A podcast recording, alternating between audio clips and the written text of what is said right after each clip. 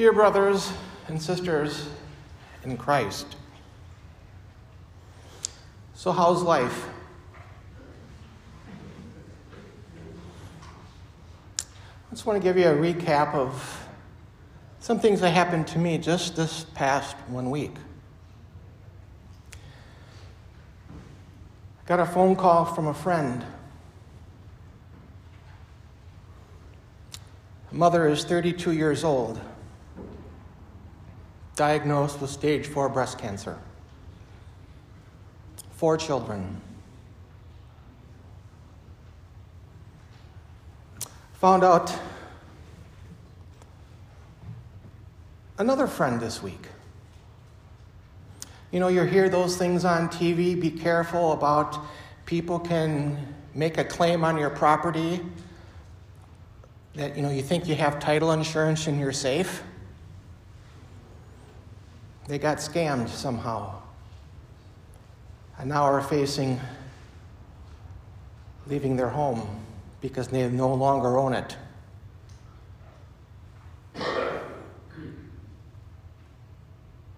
A friend of mine last week, after singing in church, fell over and had a heart attack.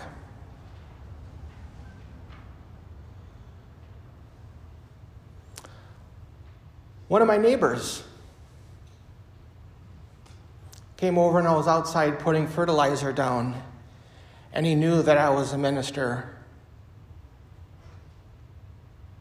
and said his son committed suicide two days ago.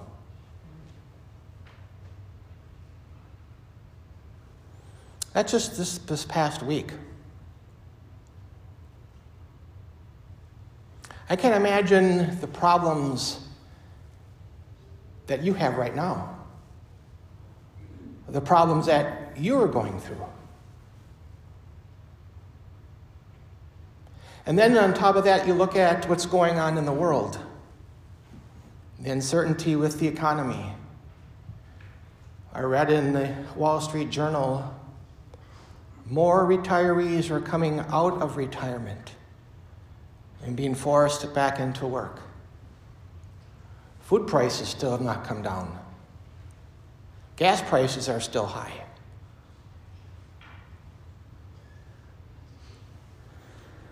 Is life great?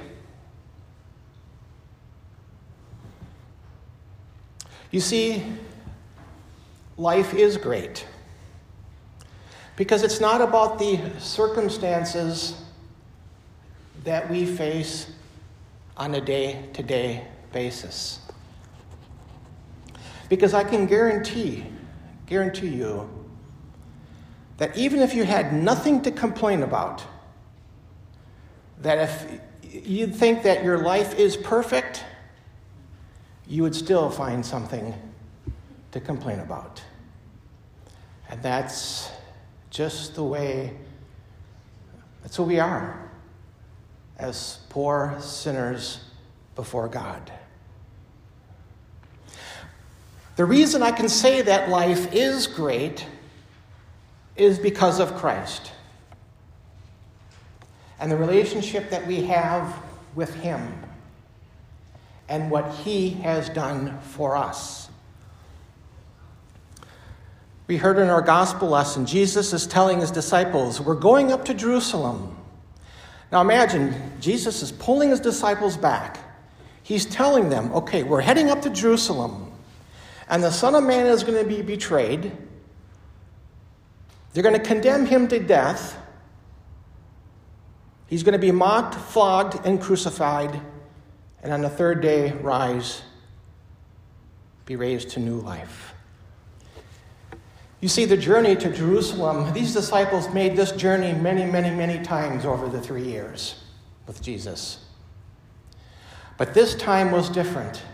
This was going to be no ordinary journey to Jerusalem because Jesus knows that this will be his last journey before he goes to the cross. And so he's pulling his disciples back and reminding them once more of what's going to happen.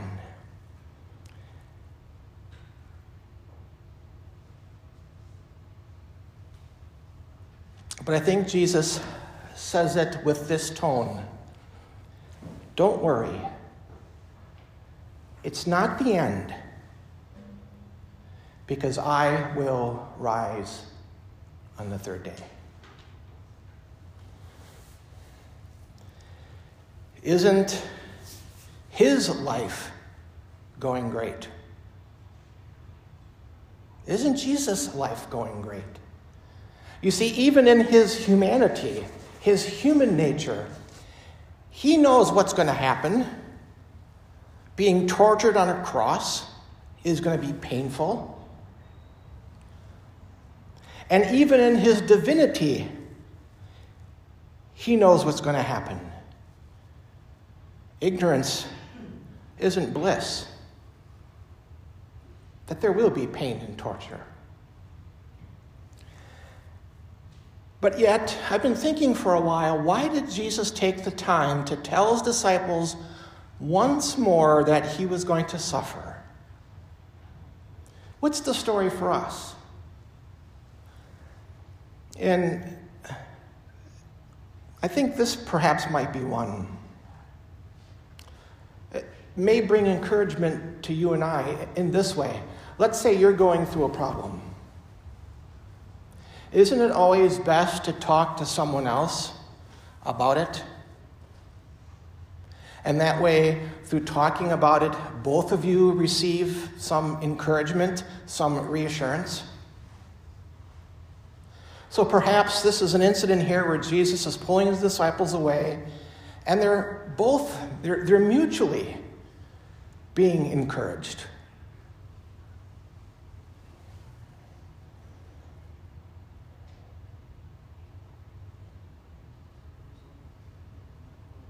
But life is great. Now, how can you say, Pastor, that someone who's going to die on the cross, be flogged and beaten, life is great? Because Jesus remained faithful to the Father. And that plan was to bring salvation to the world. And he trusted that his Father would bring him through this. There's an element of trust in there that I think at times maybe we forget, maybe have a lack of trust that in these difficult times or whatever times we go through, and I think it just emphasizes the fact that we need to be in that constant relationship with God, to be with Him in prayer only, or prayer all the time, and in word, uh, to be strengthened. I was going to use for my kids' illustration or my kids' message. Yesterday, I went out to take pictures of the sand hill cranes. And I'm out there and I getting ready to shoot, turn the camera on, hit the button. Nothing. I didn't tell you this yesterday, John, because this is a major photographer's. Um, oops, I left the battery in the charger at home. But there's a, a point in there. Our battery needs to be charged it will run out. And I think all of scriptures solidify the fact that God desires that relationship with us and that relationship to be nurtured and fed. So that despite what's going on, we can say life is great. So, what does this mean for us?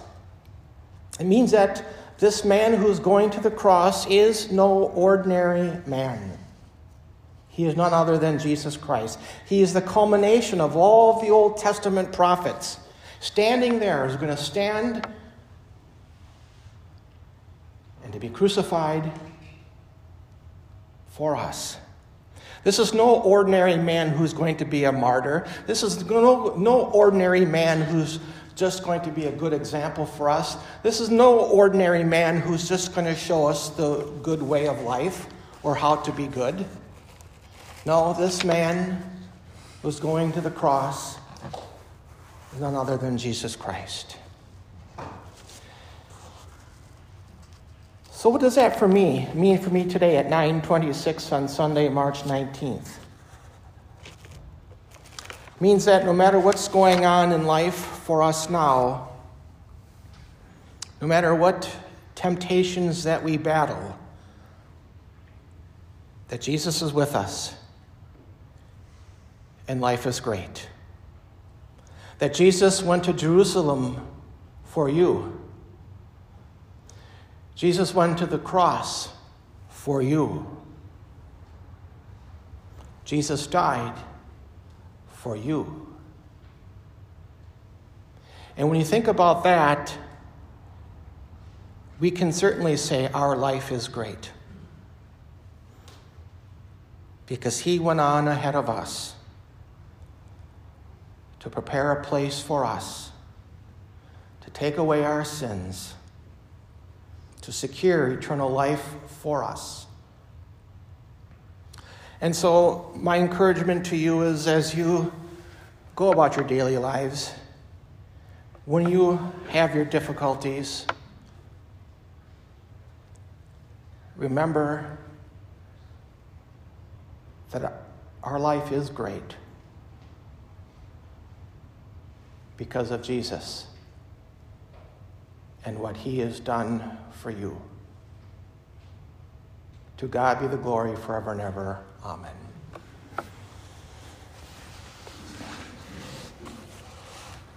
We now stand and confess our faith in the words of the Apostles' Creed.